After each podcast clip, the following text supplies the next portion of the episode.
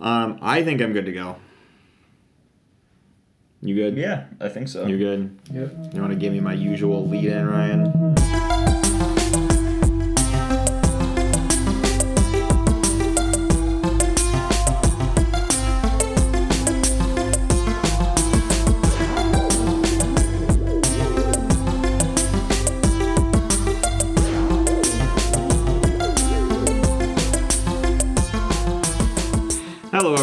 Welcome to this week's episode of the Top 5 Report, the podcast that knows forgiveness is divine, but we never pay full price for late pizza.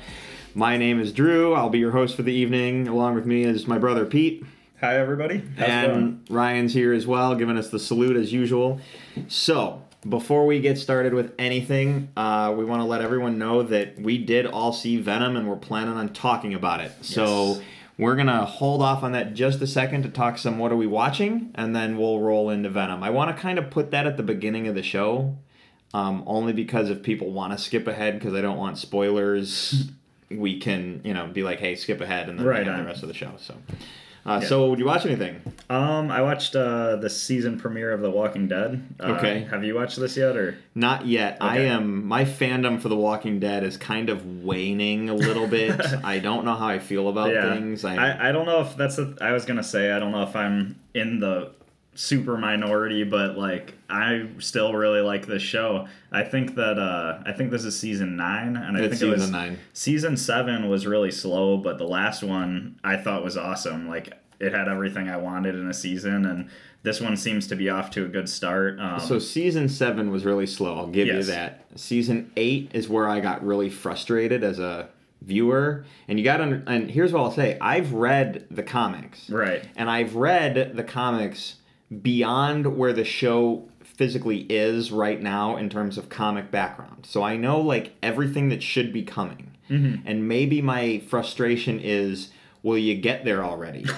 maybe that's what it is. But then the, I- ca- the comics probably took a while to get there. the comics too. did, but I Yeah. Mm-hmm. didn't know where they were going. And I have a feeling that maybe my frustration is because I know where it should go and Yeah. it's taking way too long to get there. But go ahead. Fair enough. Um, no, I mean this. I was kind of hoping one of you guys had seen it, but yeah, this season uh, premiere. It's sitting was- on my DVR. Right. I just haven't watched it yet. I thought it was really interesting. It was if you know how the last season ends, it kind of picks up in unexpected ways. Like from the problems they solved from last season, not everything's solved, and there is aftermath, and there is a pushback from that. I don't want to say too much to avoid spoilers, but uh, Right yeah. I think they're heading in really interesting directions. Um, and I mean, for people who want the show to be more about killing zombies, the first half of the show is pretty much all about killing zombies. yeah. So there okay. you go. There you go. Um, maybe that's all right. Maybe I can jump right in. I Right. just.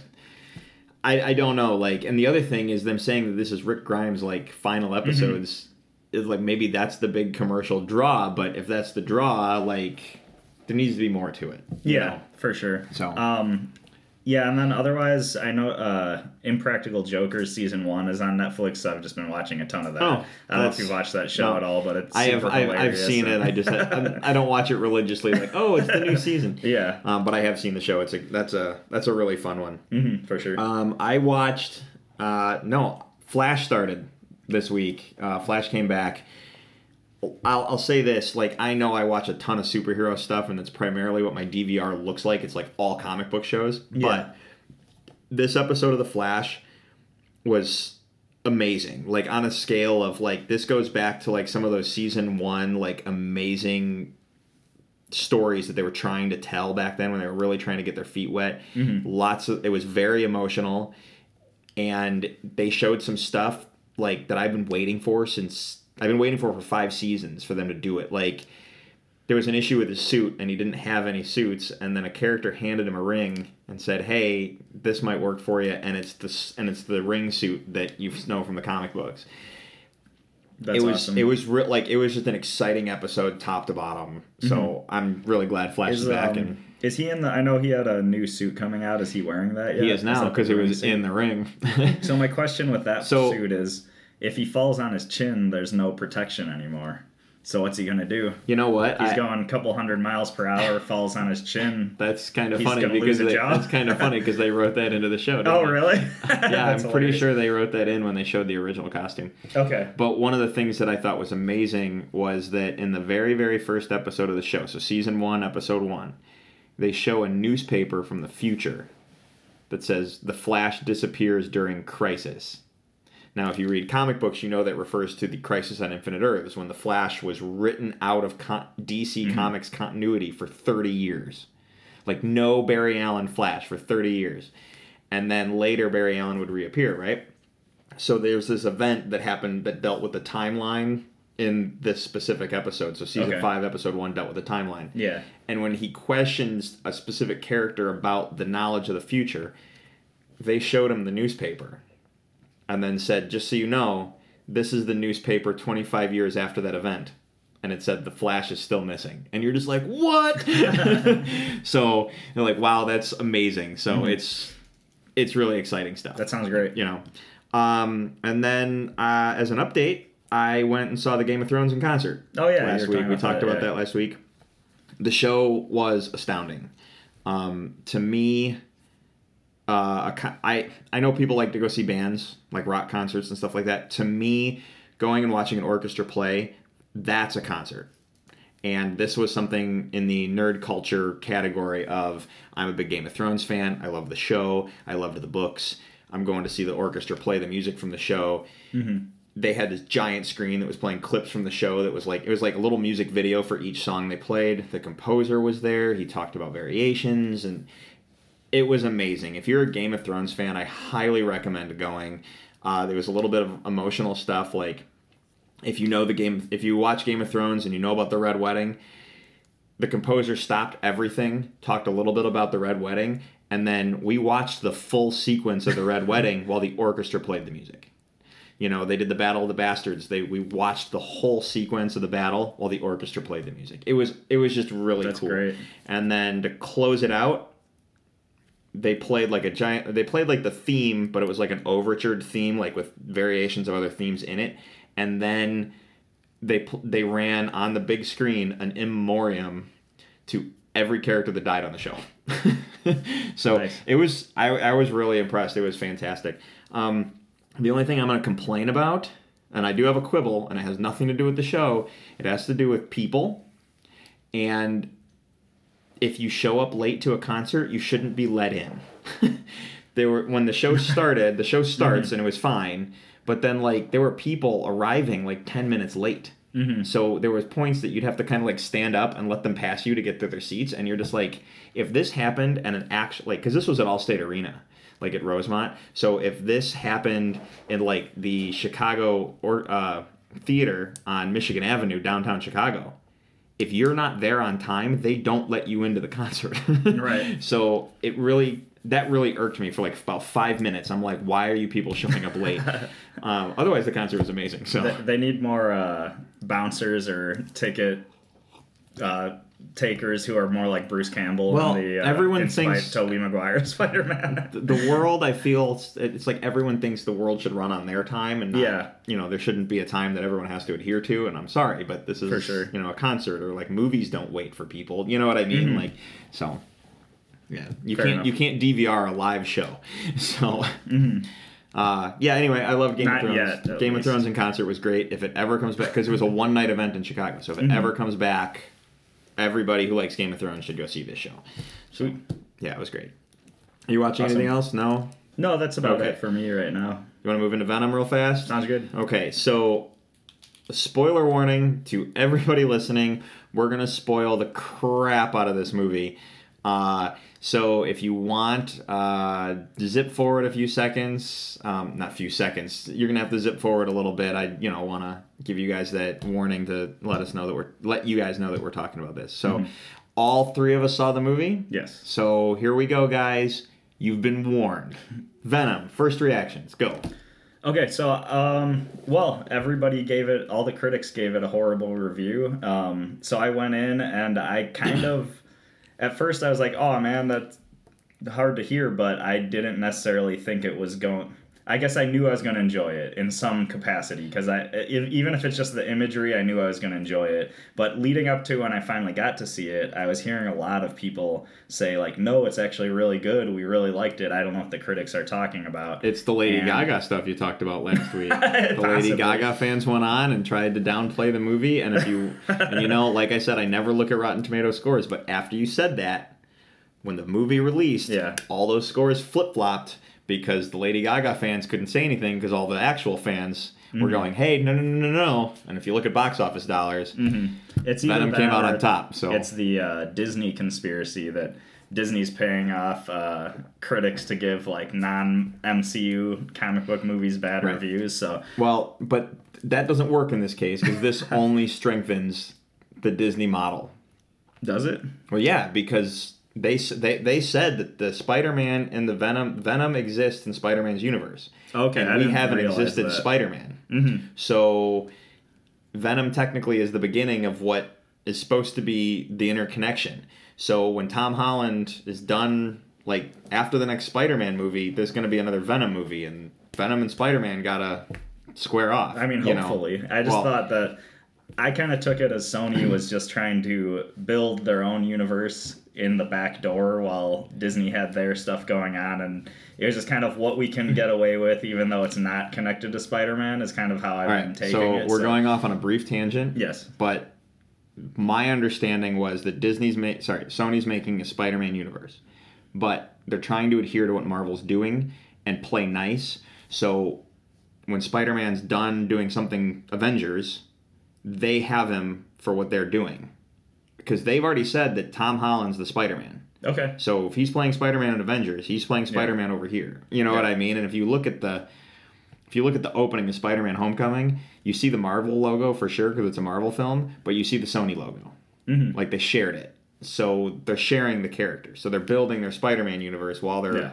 making sure they fit what's going on with the Mm-hmm. other stuff. So essentially, we're just confirming for the audience that it is Lady Gaga fans bringing this movie down. It's not Yes. the Disney conspiracy. Yes, Um, absolutely. no, but uh, to bring it back, Back on top. yeah, to bring it back to what I was saying, I was just not. I don't want to say surprised because I, by the time I had seen it, I'd heard it was good, and I watched the movie and I enjoyed it quite a bit. So. Um, I don't know if you want to go into specifics or if you want to kind of give your rating or Uh, so we'll go into specifics in a second. Ryan, did you have anything you want to say about the movie other than giving me a thumbs up? Ryan, by the way, when we walked out of the theater, because so Ryan and I went and saw it together, and Peter went and saw it on his own. But when we were walking out of the theater, Ryan was like, "That was awesome!" Like that was kind of like his review, very soft spoken, but he seemed to really like it. nice. I felt that the movie was. I mean, the movie was great. I liked it a lot. I felt that the movie was uh, slow at first, and I was kind of like itching in my seat because I felt like it was kind of slow moving, like a slow burn start, and it started to really bother me. And then I thought to myself, maybe it's not actually what I think it is because I really just want to see Venom. Right. And where I was getting itchy was like, can you hurry up and show me Venom? Yeah, for sure. because once he was Venom, it was nonstop Venom. Oh yeah. You know, so it was like it was exactly what we wanted. So that slow burn in my processing it while we waited for to record this episode, I realized that my irritation with that beginning wasn't Yeah. really warranted. It was kind of dumb that I was kind of I, I know what you mean because the first like 45 minutes of the movie or something I feel is just uh, kind of establishing Eddie Brock's life, what he's doing, all that, and then it, you don't really get into the Venom stuff until later. Um, We also usually get Venom as a supporting character to Spider-Man, and Yeah. Venom has to be his own thing. mhm. And taking the time because we have to treat Eddie Brock as if he's brand new, Yeah. and having that. It, it was it was a true superhero origin story. Is really what it was. Yeah. I mean, I always go back to if you watch the very first uh, Sam Raimi Spider Man, that movie jumps right into it. Within the first 15 minutes, uh, Green Goblin has his powers, Spider Man has his powers, and then the costumes and everything come later. But first 15 minutes, they've already had like the origin set up. This movie was a little bit slower, but I think you saying like you this might not be exactly what you think this was to me it, it's kind of like a horror superhero movie or like a monster superhero movie where maybe it's paced more like a monster movie in a weird way. Like you have to No, yeah. establish this guy who's down on his luck, kind of establish his whole situation while there's this weird sci-fi stuff going on at the same time and then once he actually turns into the monster it's like halfway through the movie you Yeah. know uh, most good werewolf movies start out where maybe the first character or the main character doesn't know he's a werewolf ha- until halfway through and then it's nothing but werewolf action for the end of this Right. until the end this movie is pretty similar in that way so Now, the original uh, origin of Venom was Spider-Man had it 1st Mm-hmm. He cast it away, and then it goes to Venom or goes to Eddie Brock, and he becomes Venom.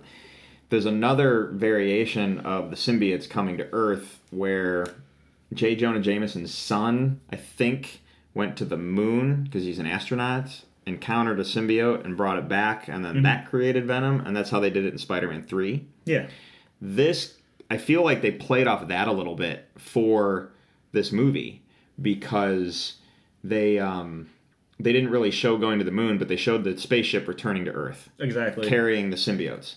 So I was like, okay, that's familiar territory. And what I really liked, because you mentioned the monster movie, is after the crash of the spaceship, I really liked the fact that it was it really was like a scary alien creepy movie. Like it was Yes. actually kind of like a scary movie until he became Venom. And once he becomes Venom, it's just superhero amazingness all the way Right. to the for the rest of the film. I mean, yeah, I mean, I yeah, I agree with that, and then I don't. But I did want to mention the first astronaut who gets infected. They do say it's Jameson before they bring him into the ambulance. I don't know if you caught that or not. Oh, yeah, no. they say it's Jameson. So it's like that's Jay That's Jonah's Jay son. Jonah's yeah. son. Wow, I Um, completely missed that Easter egg. And and I do agree. Once he does have the Venom suit, it is like crazy superhero action. But just certain parts, like uh, the part where he fights off all those. Um, security guards or maybe there's like a SWAT team The or ones in something his at his- apartment. No, the ones at his old uh, job, the TV station or whatever he works for, in the in the lobby. Oh yeah, yeah. Um, when he fights off that, some of that was just shot to me like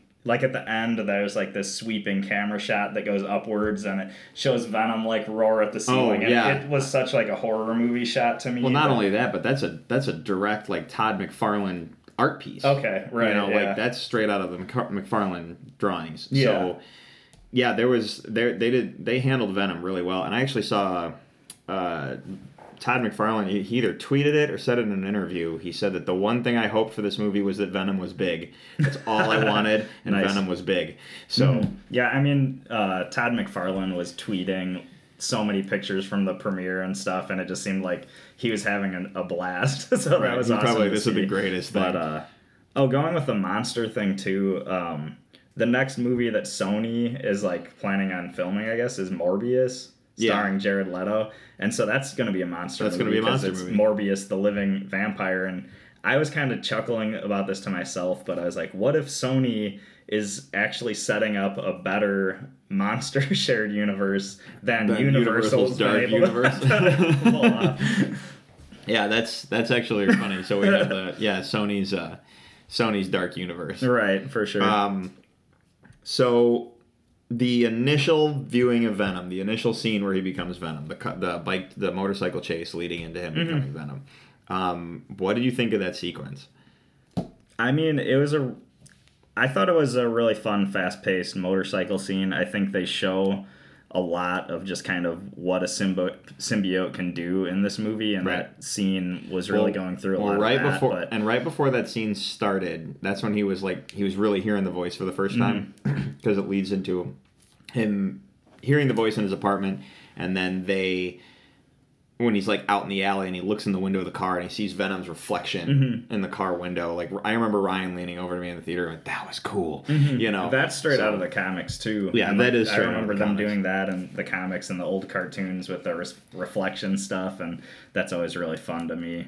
Right. Um, but I think, yeah, I think that was just a really cool scene, and it built up to like a really fun reveal when he actually does wish- the full transformation. I do wish that because at the very end, I'm going to jump real quick to the end of the movie. Mm-hmm. The scene at the end of the movie where he takes half of the face away, so you can see half Venom face, half Eddie Brock face. Yeah. I wish they would have done more of that in the movie as a whole. Like maybe taken it away so it's just his head and then brought it back or like, you know, just a piece of his like a part of his head so he could talk to the girlfriend real quick and then bring it back. Or, you know what Yeah. I mean? Like I wish they would have done a little bit more of that, but um, Yeah, I think that's true. There is a balance. Like they could have had that a little bit, but as long as they do show the actual face of Venom talking too. Um, I remember in Spider-Man Three, I was really disappointed that every time Venom talks, his face would pull away, and you'd see Topher Yeah, Grace talking with his dumb little fangs sticking out. I know. Um, so the big bad in this movie, obviously, so the guy, the guy who owned the Life Corporation, I'm Yes. blanking on his name right now, which is fine. I've only seen the movie once, Mm-hmm. but uh, he becomes Riot, and Riot is one is the enemy symbiote in this, so it's Venom versus Riot. I wish that we would have gotten to know who the other symbiotes were. Um, you know, was it was she Venom there? Was Anti Venom there? Was you know, there's there's other symbiotes, and I kind of looked them all up to kind of give myself. I think a, is one of them Scream or something, Yeah, and that's the yellow and- one. yeah. which I think that's like pretty much for sure in the movie because there was one of the symbiotes was yellow that they yeah. were showing. So I mean, you could you could argue that, but I wish there was a little bit more of a because when Venom explained their race.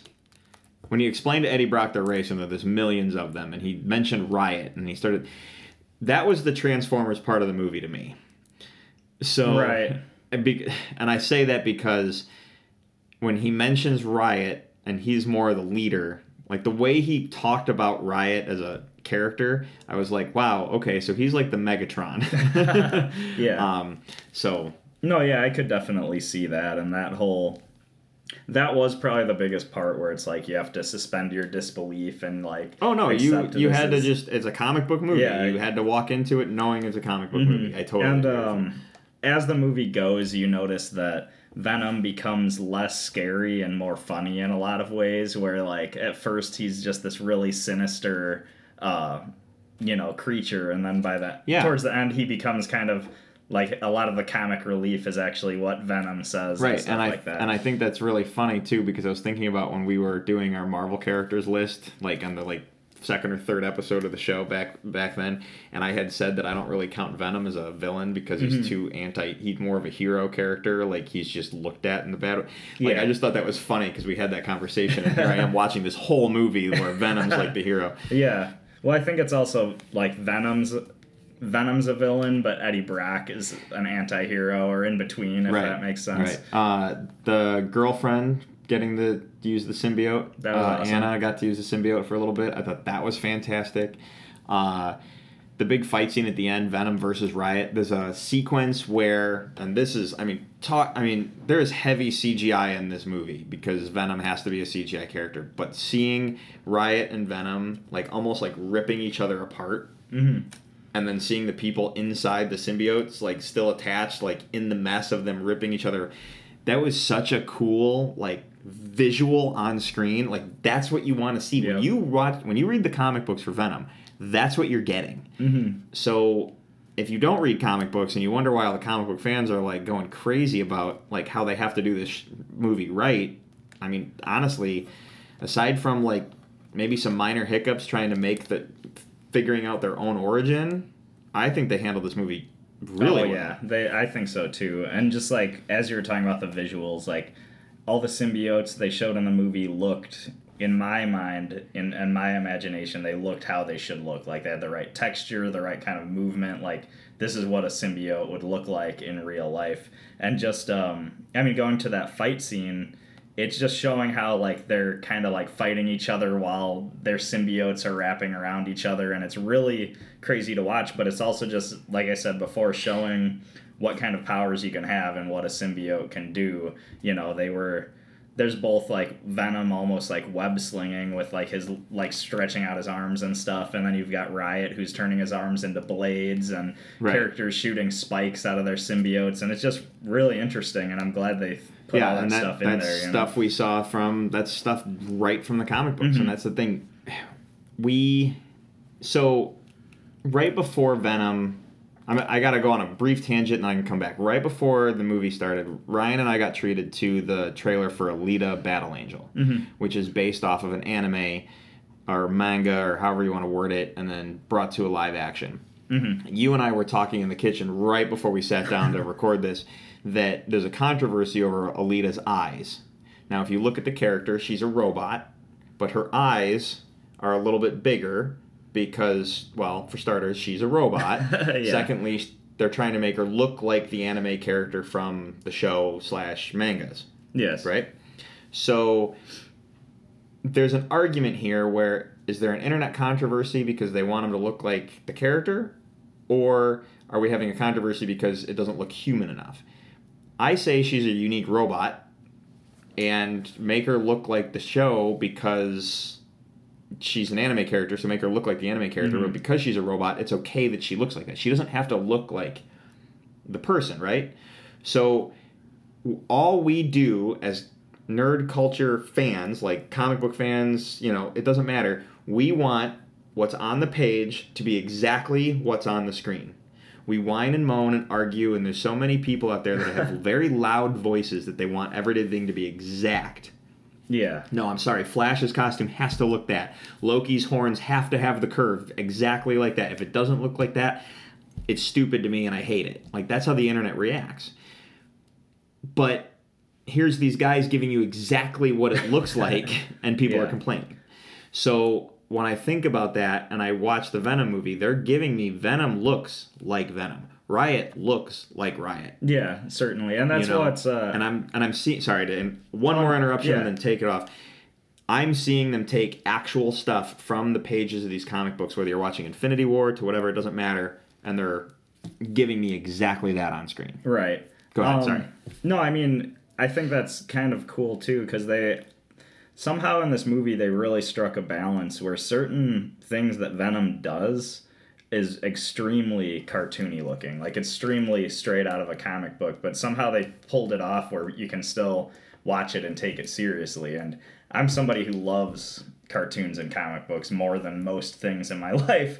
And so I'm like always ready to accept that stuff, but the fact that the general public is okay with Venom stretches out his arms and his hands look kind of really cartoony, but it was just done in a way that's really believable and really well done. Um, as far as like Alita Battle Angel, I'm kind of on the fence with how her eyes look, but I do think I think she looks really good. I do think the movie looks really good, so I'm not gonna let it bug me. But I do I do understand the argument that like why is one character stylized to look like anime but not all the rest of the characters are and yada yada. We don't have to get into necessarily all that because I'm not gonna let it ruin my experience. Oh no, I just think that if you watch the trailer, they call it. They keep talking about how she's a unique robot. right. So if she doesn't look like everybody exactly, it just made me think to myself, If- oh, it's because she's unique. Yeah, and I mean, if nothing else, it's definitely drawing attention to the film and to the character and making it memorable, as opposed to like Ghost in the Shell, for example, with Scarlett Johansson. Hey, um, that's our list this week. but uh, Right. Ghost in the Shell, which a lot of people I don't think necessarily saw or wasn't Right. necessarily a big memorable movie How about this? last year. We'll be talking about Ghost in the Shell later. Okay, So, sounds good. um, with that being said, so we'll come back to that, but let's. I don't know what else to say about Venom in terms of my review, since I mean I loved it. I loved the movie, but when I think about like, I mean, this is like more stuff, and we could be talking about this right. episodes and episodes. But I do want to talk about that end bonus scene. Okay. Um, Any thoughts there before I like you know you Yeah, bury the, um, you want to tell everyone what happened in that one specific bonus scene? so big spoilers. So you've been warned.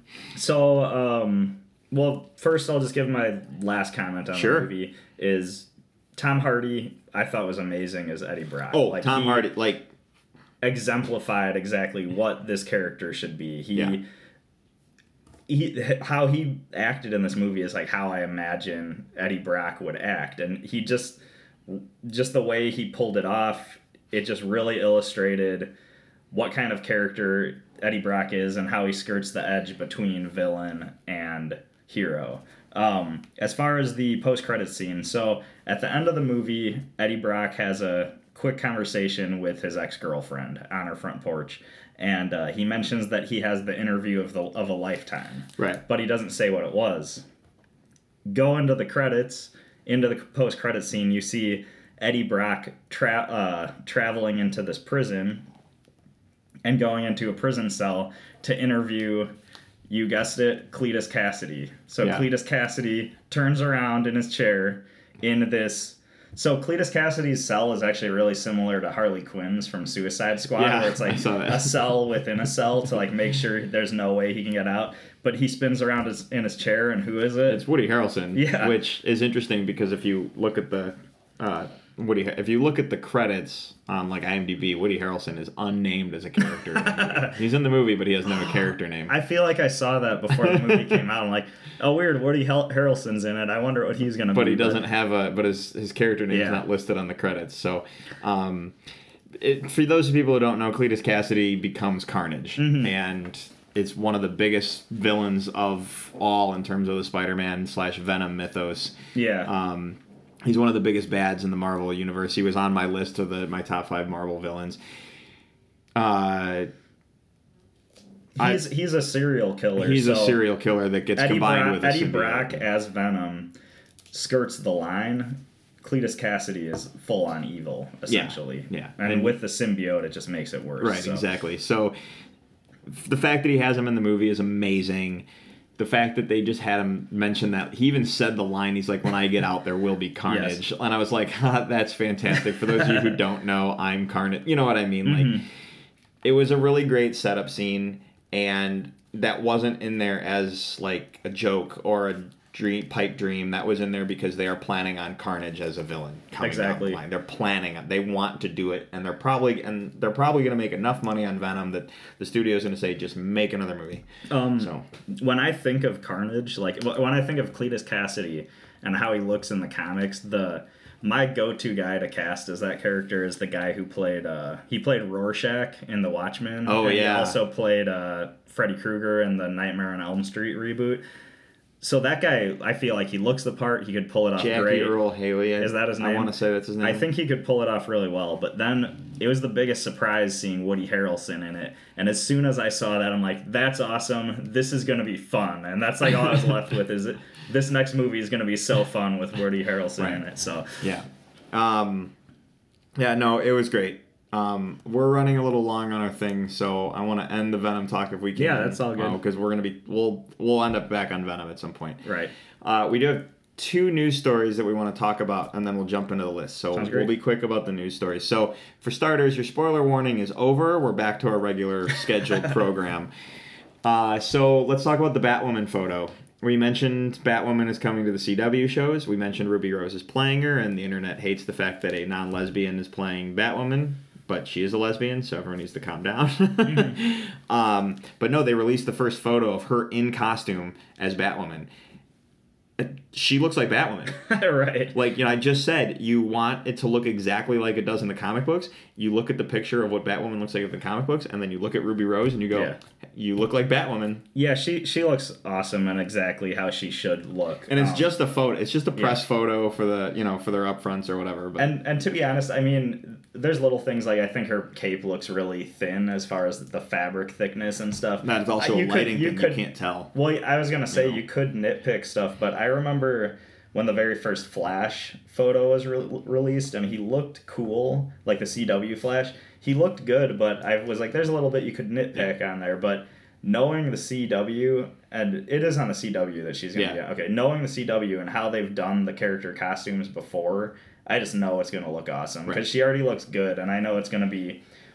10 to 20% better once Right. it's And on if you and if you want to see a really cool Ruby Rose in combat action sequence, go watch John Wick 2.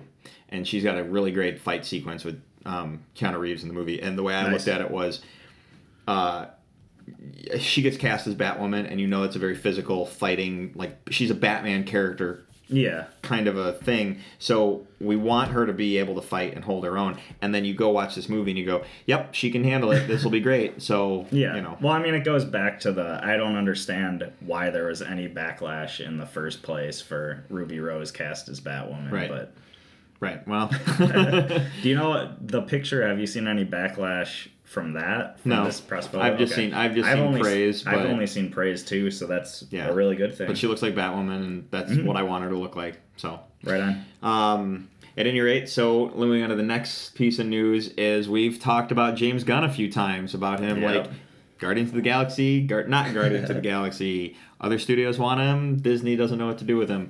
Warner Brothers has officially, I guess, made an offer to get James Gunn to come and write and direct Suicide Squad 2, and it Yeah. sounds like it's in full talks right now. Yeah. Um, I look at this as a good thing and as a bad thing. Not Interesting. Not because I'm not getting Guardians of the Galaxy 3 James Gunn version, because I still think they're going to use James Gunn's script. He just won't direct it. Mm-hmm. Uh, the good is I saw what he did with Guardians of the Galaxy, and I think that's amazing, and DC movies could use that. Mm-hmm. The bad I see is that there was a lang- a visual language that was established with Man of Steel, Batman, Superman, and then it kind of flowed into Suicide Squad, the first movie. It wasn't. It was, it was a small departure, but it was still followed the visual language. Yeah. James Gunn is a director that I feel I don't want him to try and change the visual language. Does that make sense? Yeah, I absolutely Okay. understand that. Like I don't want I I liked Suicide Squad for what it was. Yes, the movie probably could be better, but not every movie is perfect. And um I mean, I've seen the movie enough times to know that I really liked it. There's a couple little quibbles I have with it. However, I wouldn't want a James Gunn script to really alter the characters we know or alter the visual style of what we're seeing. Yeah. Does that make sense? Does that Yeah, make any sense? I'm not Yeah, okay. I feel like um, kind of the a lot of the visual style in Man of Steel and Batman v Superman to me a lot has to do with how the characters look and a lot of kind of like the textures on their suits and stuff all kind of feel like they're in this world that's, That's, that's interesting but because my version, life. my mental idea of visual style was camera work. Oh, right, photography. right. No, no, no. I got what you mean, but I just, I guess with how a movie's shot, camera work, etc. I feel like that varies from director to director, but I do feel like if you watch the DCEU, all the costumes do feel like they're coming from the same world in a lot of ways, and a lot of the special effects do as well, and that. It Yeah. sounds weird to put such an importance on textures. Oh, no, I totally understand I what feel you're talking like about. that's a big thing, and I do feel like if you watch Guardians of the Galaxy and the second one especially, there are a lot of really interesting textures in the movie as far as like different characters and different costumes. Yeah, absolutely. Like I just think of that uh, giant alien the team fights at the very beginning of the second one, and that's like, yeah, that's a comedic scene, but I feel like I could see that character show up on Krypton and Man of Steel, or show up in right. Batman v Superman in a weird way. With, and I don't, and I totally understand what you're saying.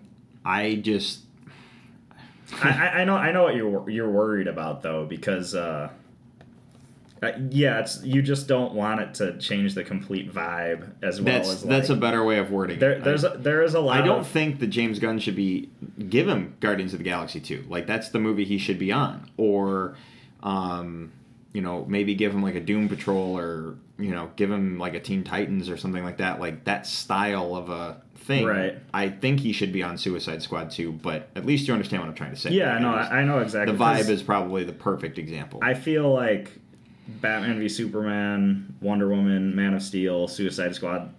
The cinematography was a very important part of those movies, so I do know what you mean. You don't want it to just feel like it doesn't fit in with Right. the rest of Right. what's going on so far. So and yeah, like the Marvel movies, they all look like a Marvel movie. mhm. You know, and I'm not talking like costumes or anything like that or the textures. I'm just talking like they each movie is filmed like a Marvel movie. yeah. Yes, there's you know you have an Ant Man which is a heist movie, and you have a Thor one which is you know your epic god thing, and you have Captain Yeah. America which is a spy espionage thing. But they all they all have a different type, but they look like a Marvel film. Right. And the DC movies, no matter what you're trying to do, they all look the same. Mm-hmm. So, So yeah, so far at least. I, yeah, I definitely know what you mean. I think um, I don't know. I hadn't really thought given much thought to that angle, but I really was just kind of excited when I heard it because well, like I'm excited. James general, Gunn can so. obviously shoot an ensemble movie and like I like a lot of his other movies that aren't comic book related. Like Slither was great. Uh, Super was great. If you like superhero Yeah. stuff, you should check out Super. That one's fantastic. yeah But so there's other stuff that he's worked on that I really like. So I'm not opposed to this at all. I just Yeah. thought it was interesting that we know where James Gunn's going. Yeah, for sure. so Um, yeah, and then there's a lot of jokes about Drax is wanting, or not Drax, uh, Bautista, Bautista is wanting to to join the DC and- yeah, universe. So there's all this fan art of, of Bautista as Bane going around right now and stuff. Right. And I mean, I'm interested to see where it goes. I think James Gunn could do an awesome Suicide Squad movie. I think he could so- too, and that's why I'm excited. I just it, I just don't want him to change what's been laid out in front of him. Right. So I mean, even Aquaman, as d- different as it is, based on what we know about Aquaman, it visually looks like it fits like where it's Right. supposed to fit. So, all right. Well, you want to move on to our list for the week? Sounds good. We're running. I don't. How how are we doing, Ryan? Are we like? About 40 minutes. Okay. I don't like asking that on air, but I wanted to know where we're going because I don't want to run too long. Mm-hmm. So, uh, all right, so let's move on to our top five list. Um, this list was just because we haven't done an actor yet. So I wanted to do an actor and I wanted to do Scarlett Johansson movies. The only reason I picked that is because I was watching Infinity War and I was like, oh, let's do Scarlett Johansson movies. She's got a big body of work. Right. Um, so Scarlett, if you're listening, we're giving you some praise tonight. um, so do you want to go first? Yeah, Actually, sure. wait. Before we do honorable mentions, I want to mention one movie that for sure did not make my list. Okay. Fair enough. Okay, it does not make an honorable mention at all. I only want to bring it up because she is worth mentioning in it. There's an. o- Did you ever see the movie The Spirit? Yes. Okay, not a good movie. It, see, I can't remember much from it. Okay, and that is the point right there. um, I've seen the movie like twice. Yeah. The movie itself, I mean, it's based off of the Will Eisner comic book, The Spirit. Yeah. Um, it is not the greatest. They tried shooting it the way they the way Sin City was shot, um, and I don't. Did that work for the movie? Did it not? I don't know. What I can tell you is this: Scarlett Johansson in the movie is awesome. Like she is great in the movie, and that's like the to me that was like the best part of the movie. She wasn't in the movie enough. I'm like she's fantastic, you know. So What I remember of the spirit like is there's, there's no way the movie could make it, but Scarlett Johansson was great, and since we're talking her, I Yeah. wanted to bring that up. So what I remember from the spirit is at the beginning it shows the spirit running across rooftops and stuff, and there's this part where he literally runs across a uh, telephone wire like it's a tightrope, but he just runs across it. And when I saw that, I was like, that was really cool. And then I also remember that Samuel L. Jackson's in the movie. Right. That's it. That's all I remember from the Right. film. well, I do remember watching the movie the first time going, I don't understand this at all. yeah. And then I watched the movie the second time and went, Oh, I understand this. This isn't that bad. But it's not the best made movie. So Okay. um, anyway, so honorable mentions. Uh, it was my list, so you get to go first. Okay, yeah. So my first honorable mention is The Island. So this Oh. movie uh, stars Scarlett Johansson and uh, Ewan McGregor. Um, it's kind of got a see when I first saw it, I always related it into my in my head to uh, kind of utopian society movies like The Giver or or stories like The Giver, etc. You know, Anthem by Ayn Rand, but this movie to me is actually more I had to read through the like a synopsis to refresh my memory, and that's actually why it's kind of on my honorable mentions. Is I couldn't remember all the details. Okay. So when I saw it, I thought it was great. Um, I thought she made a really good character in it, but it's just it didn't stick with me the way it should. But I know that it's it's Michael Bay, and I know Drew, me and you have talked about this, where this is possibly like Michael Bay's magnum opus, like his Like best this is Michael. This is. Michael Bay's best movie. Yeah, yeah, and I, I I do think it's a really enjoyable flick, but through the test of time, I just it hasn't stuck with me like a lot of other movies, so that's why it only made an Okay. honorable mention essentially. Um, this movie is. I really like The Island a lot. Yeah, Um, I remember seeing the trailer for it and then thinking, I got to go see this movie. I knew nothing other than what was in the trailer. It was kind of original. It didn't have any source material to it. It was kind of its own Yeah. thing. Walked into the theater, and I remember sitting there going, All right, I'm digging this dystopian future, like something sci fi world. What's going on? And then I remember getting bored. and I thought to myself, Where is this going? right. and I started to really like, okay, whatever. I'm not. I'm starting to not like the movie, and then they, and then the movie gave a twist Mm-hmm. in the middle, not like at the end, in the middle, and it, and it, I don't want to say even say the middle. I want to say maybe like a third of the way through, there's Yeah. a twist, and then suddenly you're like, wait, what's going on? and suddenly it became this really like immersive, like, oh, now I understand all of this and it mm-hmm. got really exciting and it became a roller coaster all the way to the end. I really liked The Island a lot. So I totally hear you for putting it on there. And then that's one I like recommending it to people, but I don't I always try and get them to not read the synopsis on the back of the box. Right. Like don't read a description of this movie because the twist is in the synopsis And that's a that's a everywhere. It's on the back of the box. It's on the it's on the synopsis. If you see it on like TNT or like you know HBO or something, The it's, old you know TV guide channel. the t- like it's it's synopsis, all yeah. there, and I'm like, why would you do that? Like that that's kind of ruining the movie. Yeah. Just let someone I totally it blindly. understand that, and I do love that sort of twist where it, you're revealed something, and then it's just like everything you thought about this world is not what it is, and it just brings you into like this huge, bigger part of the story, and that's really why this made my list. But like I said, I don't remember a lot of the details and how things went where they went. So All right. So uh, my first honorable mention is the other Boleyn girl. okay, Did you ever see this? no, I've uh, Ryan shaking his head, so he never saw it. I, I've heard I've heard a little bit about it. Most people I, know say they don't like it, but but go on. Um, I liked this movie because Scarlett Johansson's fantastic. really? This is a um, this is a historical movie. It's basically the story of Anne Boleyn um, and Henry VIII and that kind of thing. So they it's their love story, but Anne Boleyn had a sister, and Anne Boleyn wasn't providing an heir, and so there was you know what I mean. Like they weren't. It's it's this weird love triangle thing. Visually, the movie looks great. The actor, you know, Natalie Portman plays Anne Boleyn. Okay. Um, the acting was great. The movie as a whole is not the best movie, but this is an honorable mention for me because of how good Scarlett Johansson is. Right. Like I told you, my my standards for how I pick my movies kind of comes down to what am I focusing on when I pick these movies, and then what do I think is actually a really good movie. Yeah, yeah. Notice I this is an honorable mention mm. because I liked her in the movie. So Well, that's kind of like on a previous list. Like I had Ang Lee's Hulk as an honorable mention, where I don't necessarily know if I think that's like up there enough to be on my list, but there was enough I liked about it that I wanted to mention it. So I totally get that. Sure. Um, anyways, uh, want should I go on to my next one? yeah, go ahead. I didn't have much Um, to say about it. I just really liked her in the movie. So Um, my next honorable mention is Lucy. So, um, this is the story of uh, Scarlett Johansson plays a girl who is kind of tricked into becoming a drug mule, uh, but the drug she's carrying, this was a fun movie. So yeah, go the, the drug ends up getting like sewn into her, so kind of like an organ transplant, and she has to.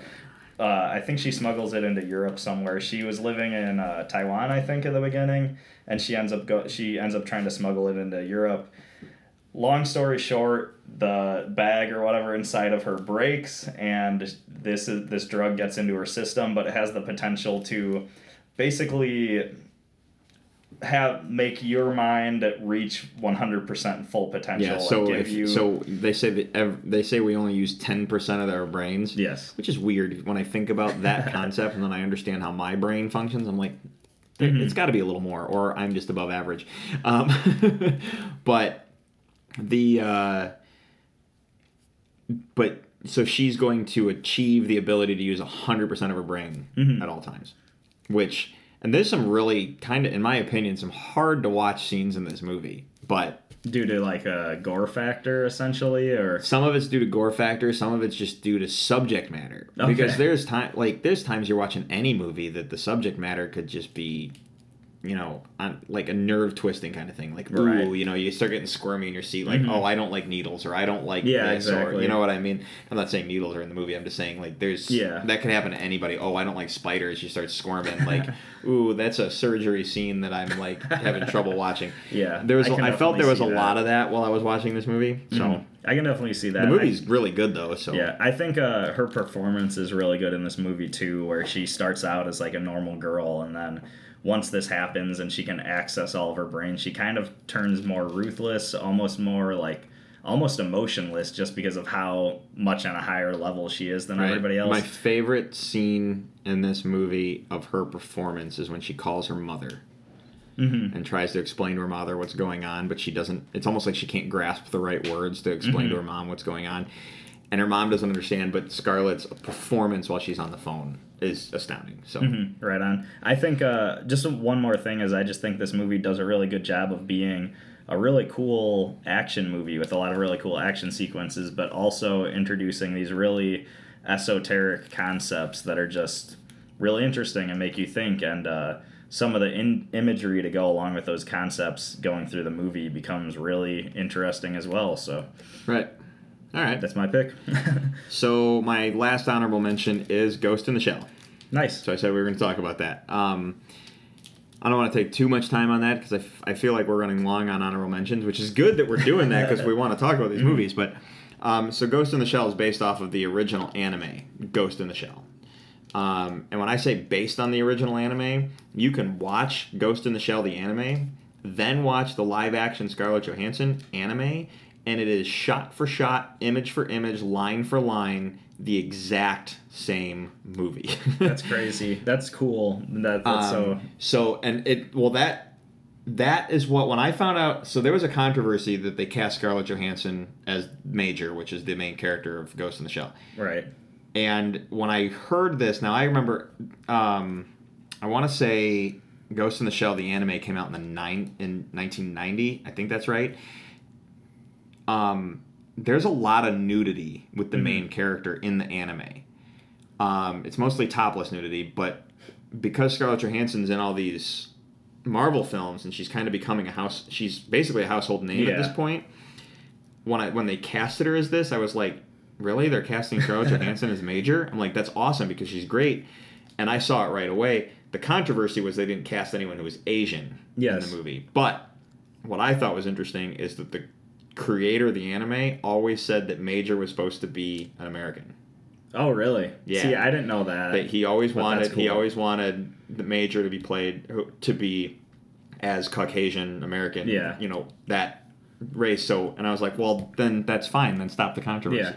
I get that issue of the uh, whitewashing, but at the same time, Actually, um, I kind of remember seeing some of that backlash a little bit and kind of following the story as it progressed when this was going on. And I remember um, it was a lot of people over here were complaining that, like, oh, you should have hired a Japanese actress or she should be Asian. But as far as from what I've read, the general population in Japan had absolutely no problem with it. well, yeah, probably Um, because they knew what I just said. yeah, exactly. know? Um, and if you go back to uh, like the movie Memoirs of a Geisha, the main character should be Japanese, but it's actually a Chinese actress who plays her. And I guess that actually really irked a lot of the people in Japan. So Right. this, on the other hand, nobody had a problem Right, with except exactly. over here. So Yeah, and um, but no, she looks like Major. She, you know, and when they the way they handled the nudity of Major was really cool because, so, the Ghost in the Shell. The basic plot of this is this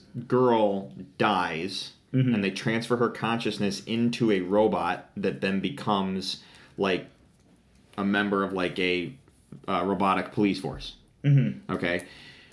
So when they the way they handled the nudity, like in the in the anime, it's nudity. yeah, The way they handle it in the movie, in the live action movie with her, it's she's a robot, so it's almost like she's got this like weird bodysuit on. right. So it's, it's just like almost, kind of like uh, it's clearly Ex Machina almost or something. right, but there's no like nudity. It's like Right. clearly she's naked, but it's Oh, I was she thinking of looks like a robot. Like Sorry, I was thinking of an Ex Machina before she puts on the Oh, right. human skin uh, or human looking skin. yes, skin. but it's skin like coverings. right. And I, it's, I, like, I, I've seen the, tra- the and trailer and it kind of looked like a uh, neoprene suit or something. Yeah, it almost looked like a, almost like, a skin colored wetsuit Yeah. in a way. Um, but I thought that was handled really well. Mhm. So, and then the action sequences, like I said, it was great. But that's the thing; it was shot for shot, image for image, line for line. Everything was exactly like the Yeah. They took no, it was like no liberties on any of it. The opening credit sequence is exact theme song and all. It's Mhm. exact. So I was just impressed with that attention to detail. Mhm. Yeah, that's uh, that's really interesting. I definitely want to watch it. It's something that typ- typically I don't like. I'm typically not always in favor of like live action animes, but I wouldn't mind watching this movie. So I think it's just kind of. I just haven't gone out of my way for it, but I definitely want to check it out. so out. we can move on to the rest of our list. I'll just put it this way. Um, I seem to felt like I understood the story a little bit better live action than I Oh, did really? anime, and I don't know why that was. Yeah. but Oh, um, cool. I was like, oh, I get this more. I also, in 1990, I wasn't as old as I am now. Yeah. So I could have grown up and I understand the world differently than Oh, I yeah. did back then. Yeah, that's so actually really that might be why that might be why I understood it a little. That's a really more, so. interesting concept. Can I throw one more Ghost in the Oh, absolutely. So I just thought this was hilarious. Um, like Drew said, the anime came out early 90s, 1990 probably, we're not certain. Anyways, there was a magazine cover. I don't know if it was Empire or what it was before the live action Ghost in the Shell with Scarlett Johansson came out, and it said Ghost in the Shell, and the subtitle was The New Matrix. And that was just kind of like a thing that blew up in the small corner of the internet. Like, what the heck? This movie, this, you know, this inspired The Matrix. What are you talking about? Like, because it's Ghost I, in the Shell I remember well. seeing that, and I think my copy of the original Ghost in the Shell actually says that on the box, on the DVD box. because because it was uh And- it was like a reprinting of the It was movie probably after the reprinting, and, Matrix came and out. you know what? When we get out of here, we're gonna go. I'm gonna go look. Yeah, but So- but it, it just the concept's so funny to me because like Ghost in the Shell is literally one of the things that inspired the Wachowski brothers to make the Matrix. So I just Right. think that's really humorous. All right. Well, um, let's move on to pick, right? onto your first actual pick Yes, because we're done my- with honorable mentions. My first honor or actual pick is Captain America: Civil War. So um, I uh, matched this for you. okay, awesome. Um, so if you don't know this movie, I'm Uh, did you say Civil War? yeah? Oh, or, I- yeah, Civil War. Oh, I do not match this. Sorry. Okay, so this movie is um, essentially after the aftermath of Avengers: Age of Ultron due to collateral damage. Before you The- continue, how many Marvel films actually made your list? I mean, I don't want to spoil it, but Well, you could say five if you want. no, it's not, it's not Okay. five. Go Um, ahead. But yeah, after the aftermath of Agent of Ultron, as well as all the other Marvel movies, the government, specifically the UN, wants to control the Avengers and superheroes, put regulations on them. Tony Stark is in favor of it. Captain America is not. Other superheroes kind of choose their sides, and it's This kind of an all-out Civil battle. War. Yes. Yeah. Is there a Scarlett Johansson movie? Is there a because Scarlett Johansson has played Black Widow in like I want to say maybe eight movies now. Yeah. Um, is there a reason you chose this Scarlett Johansson role over other ones, I'll say or do that you just pref- is this like your favorite of the Marvel films? This is not my favorite of the Marvel Okay. films. Um, but uh, I, I picked it because I like it as a movie as a whole. Um, Okay. Specifically, as a uh, movie, this has one of my favorite Black Widow moments, and that's when uh, she is the person in the way of. Uh, okay, so there's this awesome epic airport battle scene in Yes. Civil War, and at the very end. It is Steve Rogers and Bucky, the you know Captain Yeah. America, the Winter Soldier, I think I know about to get on an yeah. airplane, and uh, the only person standing in their way is Black Widow, and she ends up letting them actually go through, and that's one of my favorite moments with her. So I can say that. But um, yeah, I just think Civil War, like I just think it's an awesome movie. It has one of my favorite fights fight scenes Alright. in Marvel. I think the twists in it are really cool. I think at the end, what makes there's a point at the end where Iron Man is about to be kind of on Bucky and Steve's side, and then he decides to go against them, and how that all comes into play is a really awesome sort of reveal, I guess. So, right. um, I mean, everybody knows this movie, so I don't know how much to No, necessarily say It- about it. yeah, but- no, I hear you. I'm not. This is. I'm not a big. F- Civil War is. It's such a well-made movie, but it is definitely not one of my favorites. Okay, fair like enough. I, I have issues with Civil War as a movie. I have issues with Civil War as a comic. okay, So that's that's why I was wondering if there was a Scarlett Johansson moment that really Yeah, yeah, like made sure. it shine for you in terms of the Marvel Mhm. films. Um, so yeah, I don't know what else to say about Civil Um, War. I will say this: Tom Holland's performance as Spider-Man in this has been my favorite Spider-Man performance, including Infinity War and Homecoming. and Homecoming. Like, okay. I thought he was the most likable and the funniest and the best in. Oh, this was War, that so- that made us all go, "Give me a Spider-Man movie Yeah, now!" Like, yeah. you know, we were all like, "Why don't we have this right now?" So, Sweet. um, yeah, all right. Well, I'll get this one out of the way. I only didn't bring it up because we were talking honorable mentions and not the list, but The Island. nice. um, that'll be my first pick because I mean we could talk about that more, but it's such a fantastic movie, and if you haven't seen The Island, you should. It's amazing. So um, I'm just gonna hand it right back to you. Awesome. Uh, okay, so my next pick is the Jungle Book, the recent Disney live-action Oh yeah. movie. So Scarlett Johansson plays Kaa, the snake in this movie. Um, and this is, to be honest, I, I love the song.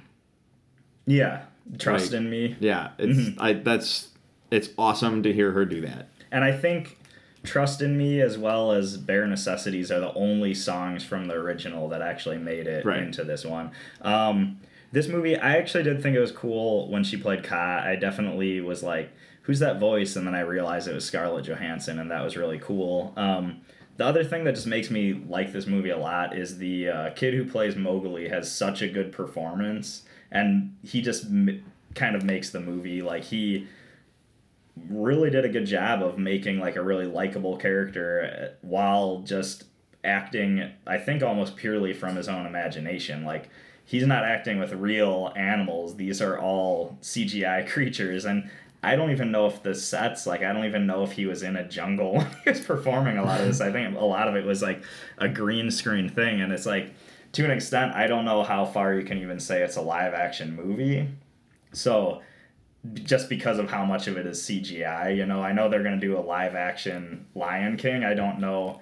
I feel like it's just going to be a really realistic animated live or Lion King, but um, yeah, I mean, I also like I said, I'm taking like uh, kind of like how I was talking about with Ghost in the Shell, taking anime movies. I don't always think they need to be made into live action. Like I'm fine with them being animated. They don't like, need they don't need to. I, I like them. the ones that have been, you know. I, I, I like them being animated because it appeals more to my imagination, I think. But and the same with the Disney movies. Like I'm not always necessarily in favor of these live actioning of Well, them all. Well, strap in because No, you're I know, for sure. all of them. You see With- the Aladdin poster that released. yeah. With that being said, so far the Jungle Book I actually did really enjoy, and um, Pete's Dragon I actually am. Oh, really? I think was really Okay. awesome. Actually, That's so. nice to hear because when I saw the trailer for Pete's Dragon, I'm like, Have you, you? have you seen it? I haven't. It's so good. But when it's I like watched really the, good but when I watched the trailer, I was like, "You broke Pete's Dragon? How? Why would you do that? Like, this isn't Pete's Dragon. What'd you do to it?" it's it's completely different than the source material. yeah. I know. but- That's why I was like, "How did you? Why did you break it?" And it's Um, like if you don't shed a tear at the end, you just are heartless. I think so. No. All right. Well, I say the same thing about when Artax died at um, the um, the Neverending Story. So- Right on. Yeah. um, So what's your next pick? all right. So my next pick is. Um, all right, I'll get. I, I got to get these two out of the way. So these will be my next two picks. So my first one I'm going to talk about is Avengers: Infinity War. Um, there's not like a Scarlett Johansson moment that really stands out to me in this because Black Widow is very downplayed in this, and we talked about Infinity War earlier in the few episodes back. It's just a really, really good movie, like top to bottom. It's just a good movie. So I just wanted. To, so I'm gonna I'm gonna be short on this one and just say. Infinity War and call it a day. So go Nice. ahead. Um, Unless I- we matched on that. No, actually, actually, we didn't. I actually feel like what you said about Captain America, where it's like you acknowledge it's a really good movie, but there's little things that bug you. I Oh, think sure. that's me with Infinity War. Actually, Oh, that's okay, yeah. it wasn't. It wasn't for me what I think it was for everybody else, but Okay. it's definitely a good pick, and I enjoyed it overall and stuff like that. So, uh, my next pick is the Avengers. No, the first the first All Avengers right. movie. So, this movie is Marvel's Avengers or the Avengers because that's those are two different movies. well, one of them had Scarlett Johansson. Uh, Right. One of them had Uma Thurman, but uh, Yeah. So yeah, yes, Marvel's uh, The Avengers. This movie, walking out of the theater after seeing this movie, I was just so pumped up. Like I just wanted to raise my hand in the air and yell at the top of my lungs about how much I just loved this film that I just saw. In the time and place that I saw it, it was just such an amazing feeling. And it's to the point of there's not a lot of comic book movies that have made me feel that excited. Wonder Woman is like the only other one that sticks out of my mind that's like close to as excited about life I felt leaving Wonder Woman was very similar to the Avengers, right. but So this movie was when I saw it, I I loved the characters, I loved the banter, I loved the action in it. As time's gone on, watching the Avengers, I feel like I'm I mean for lack of a better phrase, an addict chasing a high where when I rewatch that movie I don't get that feeling anymore, but when I first got it it was such a special experience that I think that's why I ma- it makes my list. It's probably going to be like my top 5 Marvel movies. Like Okay, that's for fair. the rest of the time, it's probably going to be like be there, but parts of it don't hold up for me as well. As I had stuff first, going so- on in my life when that movie came out, so I didn't get to the theater right away. Yeah. By the time I saw the movie, Yeah. the hype for the movie was so big hmm that I walked out going, "What? I've definitely been like there. That's know what you mean. everybody like?" And and the problem was, and I, was I watching the movie trying to find problems Mm-hmm. with it? Was I watching the movie not agreeing with everybody? I don't know, but I was like, it's not. It. I don't think it definitely is. If I were to do a top five Marvel films of Marvel Phase One, it's definitely on the list. But I, if I was talking like of Marvel films altogether, I don't Yeah. know if it makes the top five because I I have problems with the movie as a whole. Like there's so many spots in the movie I'm like no, but then there's so many spots in the movie that I'm like yes that's awesome. Yeah, You know, exactly. so the hype destroyed the first Avengers Yeah. for me, and I watched it like five times in a row, trying to change my own opinion. Mm-hmm. And my opinion to this day, after seeing it probably fifteen or so times, still stands. It is And I definitely not one of my favorites. I wonder if like you're trying too hard when you watch it, like trying to like it too much. Maybe I am. I when I know. saw it, I kind of wasn't trying anything, and I just went in the theater and let the magic happen, sort of thing. But maybe I am, and maybe that was just in a weird time in my life when I was not agreeing with it, and I don't know because Marvel's doing the Lord's work. So I think that uh, when it comes to Phase One Marvel, you have Iron Man, which is kind of its own. The first Iron Man film is kind of its own little masterpiece in a weird way, and then all the other movies are pretty good, and then you have Avengers that just brings it brings them all together, and it for the time it was such a spectacular way that had never been done before, and it was just bringing all these characters together, and besides Iron Man. Putting them in a better movie that it just was such a cool feeling to have. Sure, So I think alright. that's maybe what you missed out on. I guess. maybe but- I don't know. I mean, we can try to dissect this all night. Sure, But I mean, yeah. what's that going to solve us? So, what's your next pick? All right, so my next pick is Hitchcock. Okay. Never ever see seen this? it. No. All right, so they did a biopic of Alfred Hitchcock, and instead of necessarily, it wasn't necessarily a biopic of Hitchcock as a person, so much as it was a, it was like a dual story. It was partially a biopic of Alfred Hitchcock, but it was also the story of how he made Psycho. Um, so it was basically like the biopic of the making of Psycho. And um, Scarlett Johansson plays the girl that gets murdered in the movie Psycho. Yeah. So there's conspiracy about him having problems with his wife and, you know, uh, him having or problems in his marriage and then him having problems with the studio because he's like because Hitchcock was making all these other movies and he comes up and says I want to make this movie Psycho which is based off of a novel. And the studio's like really? You want to do this? This is dumb. And no one believed in it no one whatever. But he knew that the scene and where the girl gets murdered in the shower was the scene. And it is now and it is still to this day one of the most iconic scenes in all Oh, of film sure. history ever. Like ever. There's like it's it's up it's probably on the top five. If you were to make a list of the top five most iconic scenes in the entirety of film history that's probably on the list if not an honorable mention. I mean, it's it's at least you definitely deserve tons of credit for picking that scene at least. Right, you know? exactly. So he knew in the movie, he's like, his whole basis for this movie, making the movie Psycho, is the shower scene. And he knew that that was a scene that would catch the audience. And it's great. So they cast Scarlett Johansson as the girl who's going to get murdered in the movie. So you get to see this all all behind the scenes, like how they did. You actually get to see some how they did some things, and you get to see some on set stuff. One of my favorite scenes of the movie as a whole is Hitchcock at the premiere of Psycho, and he's standing in the lobby outside of the theater, and he's listening at the door for the shower scene. And he hears the audience scream, and he just does that like really quiet fist pump, like "Yes, I got it." he does the "Yes, I got it," you know that kind of thing. That's so so. awesome. um, it was just it's a really it's probably my favorite scene in the whole movie, but the movie itself is fantastic. That sounds. So- I've never heard of it. I really Yeah. want to watch this. I there's think it there's great. two movies. There's two Hitchcock biopics. I like. I watched both. I like the Scarlett Johansson one the best. So Nice. um, but yeah, you should if you if you like movies and that kind of thing. It's it's really solid. Yeah, I mean, I I love Psycho, and I remember uh, as a kid getting really into the Psycho 2 and 3 they would play on the Sci-Fi channel and just getting into the lore of his relationship with his mom and stuff and Yeah. I mean I'd really love to watch this movie at some point. So um, I think that leads me to my next pick. Yep. I have a feeling we matched for this one. My next pick is Captain America: The Winter Soldier. We did, and that's why. that's why when I was like, "Oh, hey, we matched," no, Yeah. we didn't. Um, so go ahead. this movie I think is kind of generally considered the like the best. This is the top notch of the MCU.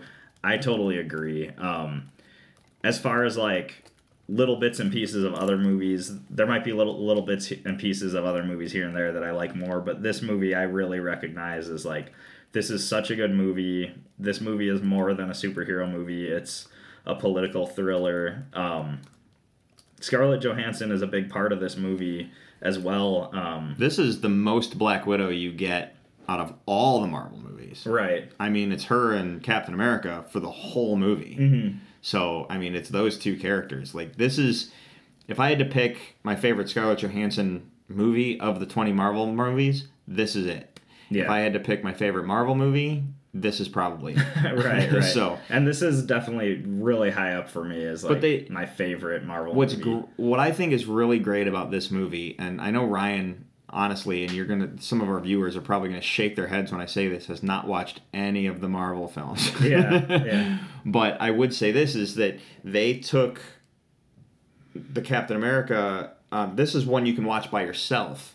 Mm-hmm. Like by itself, you don't have to have any preconceived knowledge really of anything. Like there's a couple things that might make a little more sense to you, but for the most part, you can just watch this movie on its own. And they took the Captain America story that they were telling and made it a espionage, like old school spy thriller. yeah, exactly. And I think that's what lends to the story being so solid. Mhm. You know, so Yeah, and I, I love the. Um, I mean, we were talking about the island and how there's a twist in it where just everything kind of yeah, and changes. again, and this and I don't, and I don't want to say, oh, hey, look for the twist, because a lot of people tell you that you'll never see the twist coming. and here's the thing, and that usually means it's at the end of the movie, and you watch the movie up to the twist point, and then the twist happens, Yeah. and then you're just like, oh my gosh, Yeah. you know. But if you tell me there's a twist, you spoiled the fact that there's a twist.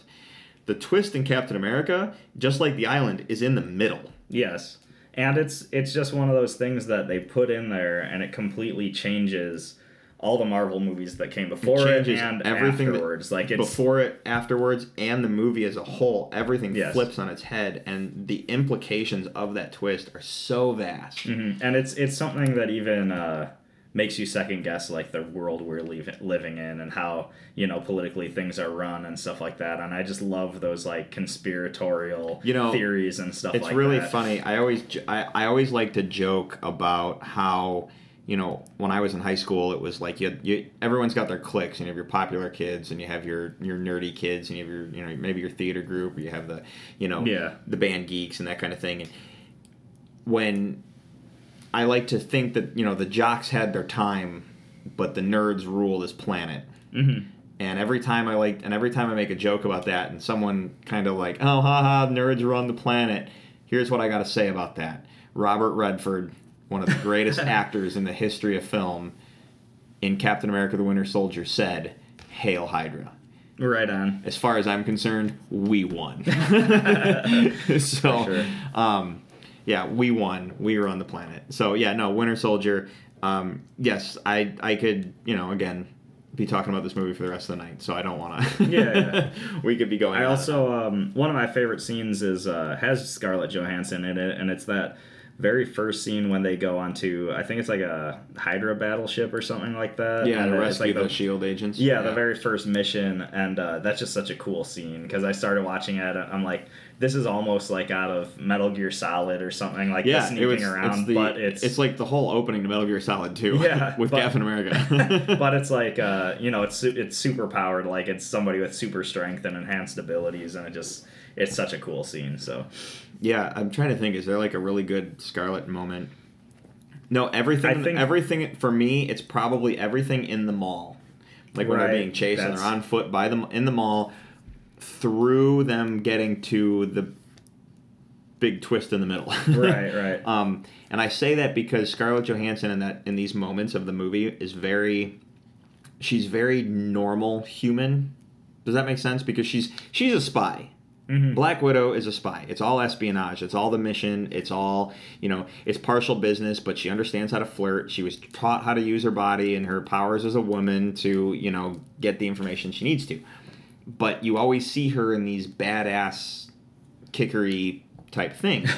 this is a situation where she had to be real with Captain America Right. and you got to see her be a little vulnerable and you got to see her be you got to see black widow be normal and later when we see some of the other marvel films you'll get scenes like that with her which is great but those are probably my favorite pieces with scarlett johansson in them so yeah Yeah.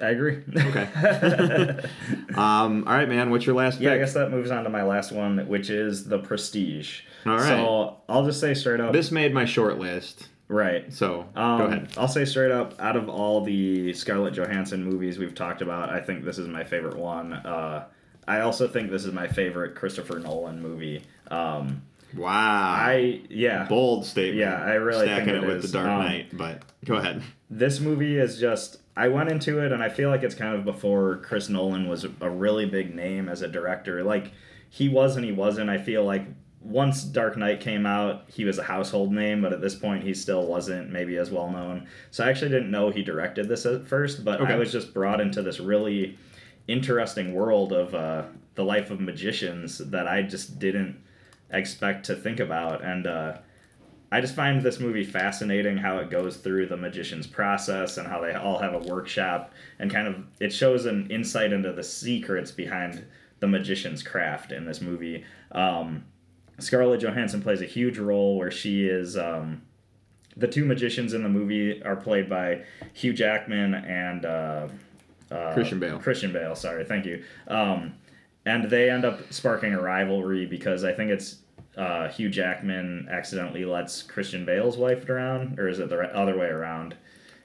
They, they used to be Uh, they yeah. they used to be assistants to another magician, and there's an accident where one of their wives dies, I- and they blame each other for it, and it causes a big rivalry. Yeah. So then I'm they blanking on whose wife Yeah, it was, yeah. but go ahead. so they end up becoming uh, like they're like big name magicians in their own rights, and uh, Scarlett Johansson is the assistant of Hugh Jackman, and he sends her to spy to kind of be a spy and become uh, assistant of Christian Bale's um, to learn his most amazing trick, the Yeah, one trick and- that and- Hugh Jackman And let's not figure out. spoil what that trick is. Let's do, Right, let's right. I, I'm not going like, to say too much, but let's actually be res- respectful on that because it's because the twist for that how that how about this? I can't say it's a twist, but the reveal of how that trick works when you finally get to see it kind of blew my mind.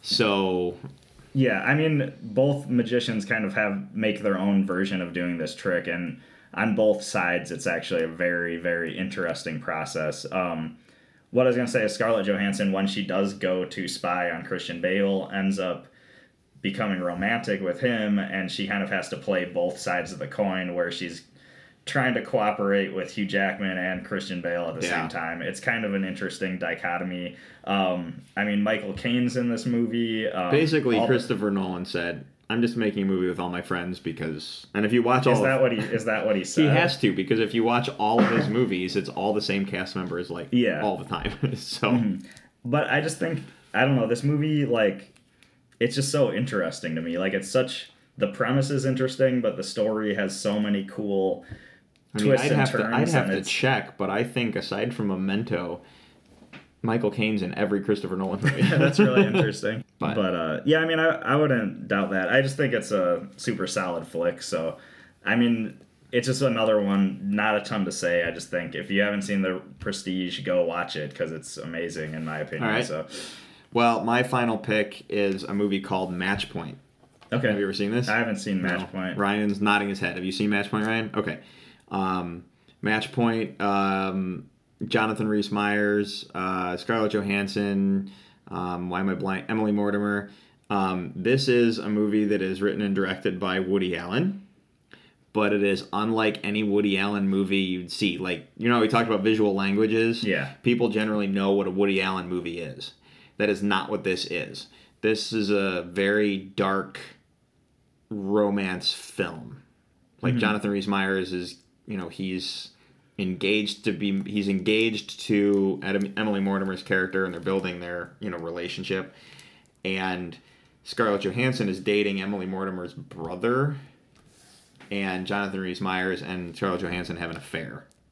So it's dark subject matter type stuff and then like and it's it's all about how Jonathan Rhys Meyers has to deal with the fact that he's in love with these two women for two completely different reasons but it's almost like he wants to be with Scarlett Johansson more and he doesn't know how to deal with this and you know what I mean and Mm-hmm. it's it's a very gripping movie Yeah. but when I think about it as how well made of a movie it is and how well written, and it's not your standard Woody Allen dialogue. Woody Allen has tends to have a specific way he writes movies too. Yeah. Mm-hmm. This is not standard Woody Allen. It's very it's much it's a huge departure from his normal stuff. And I want to preface that because I think sometimes when you say Woody Allen, people are like, Oh, really? And I don't know why they roll their eyes. There's nothing wrong with Woody Allen. He just has a visual and you know, verbal language to himself and that's you don't get this at all. Woody Allen's not even in the movie. right, right. So it's but this movie is really, really, really good. So And I almost can't speak highly enough about it, but I also don't want to Yeah. oversell it. So um, my friend, uh, my friend has this theory that every movie needs to have the titular the titular line in it. So if he thinks that at the at the end of Batman Begins. Uh, Batman. He wants Batman to be gliding across the city of Gotham and commissioned Gordon to say, "Well, I guess Batman Begins." For example, like he wants the title of every movie to be in a Okay. line of the movie. Does Matchpoint have that, Uh, or is it more of a metaphor? Match Point is the title. Match Point is more of a metaphor Because I- referencing a tennis match.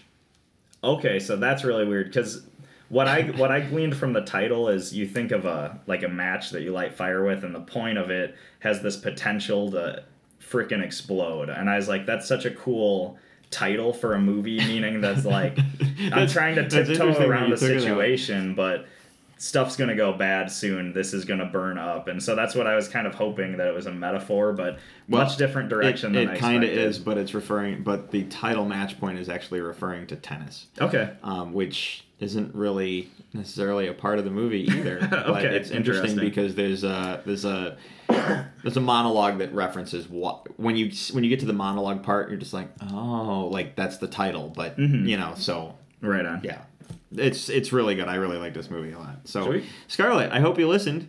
Um, we kind of uh, blew you up for a little bit there and uh, Mm-hmm. uh, gave you a lot of praise because uh, I'm definitely a Scarlett Johansson fan. So um, yeah, I'm surprised Lost in the Translation didn't make either list or anything like that. Because I my short list Ryan's is, Ryan's just pointing it to himself angrily right now. Is that your favorite ScarJo movie? Yeah, you'd say yeah, so. Ryan's just nodding. Yeah. What did he say to her?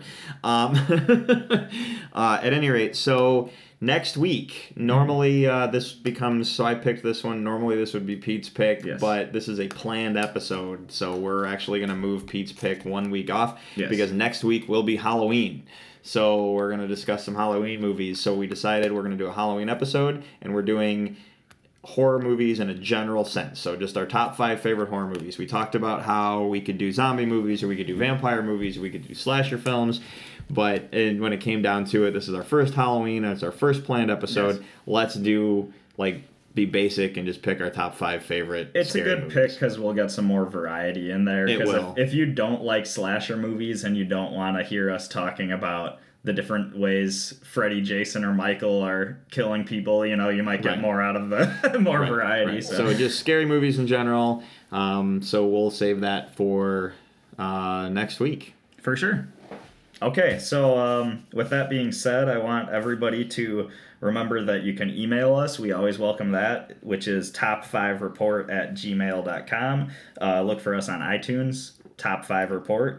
Uh, Twitter, we are at top5report, and Facebook is the same at top5report. Remember to spell out the, the five, but I don't know if it always matters. Um, with that being said, What um, about subscribe to us?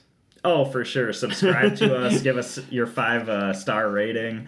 Um, Yeah, find us on iTunes. Subscribe to us. Give us a give us a review. We like hearing the feedback. So Awesome. obviously, we'd love the five stars, but be honest. So Mm-hmm. give us your actual opinion. And uh, Drew, where can people find you online? Uh, you can follow me personally at Drew3927 on Twitter and Instagram. I am way more active on Twitter, but you can find me in both places. So Sweet. And you can follow me on Twitter at Ninja Pierre. Um, that's where I'm most active. Ryan, do you have anything to plug or any final thoughts?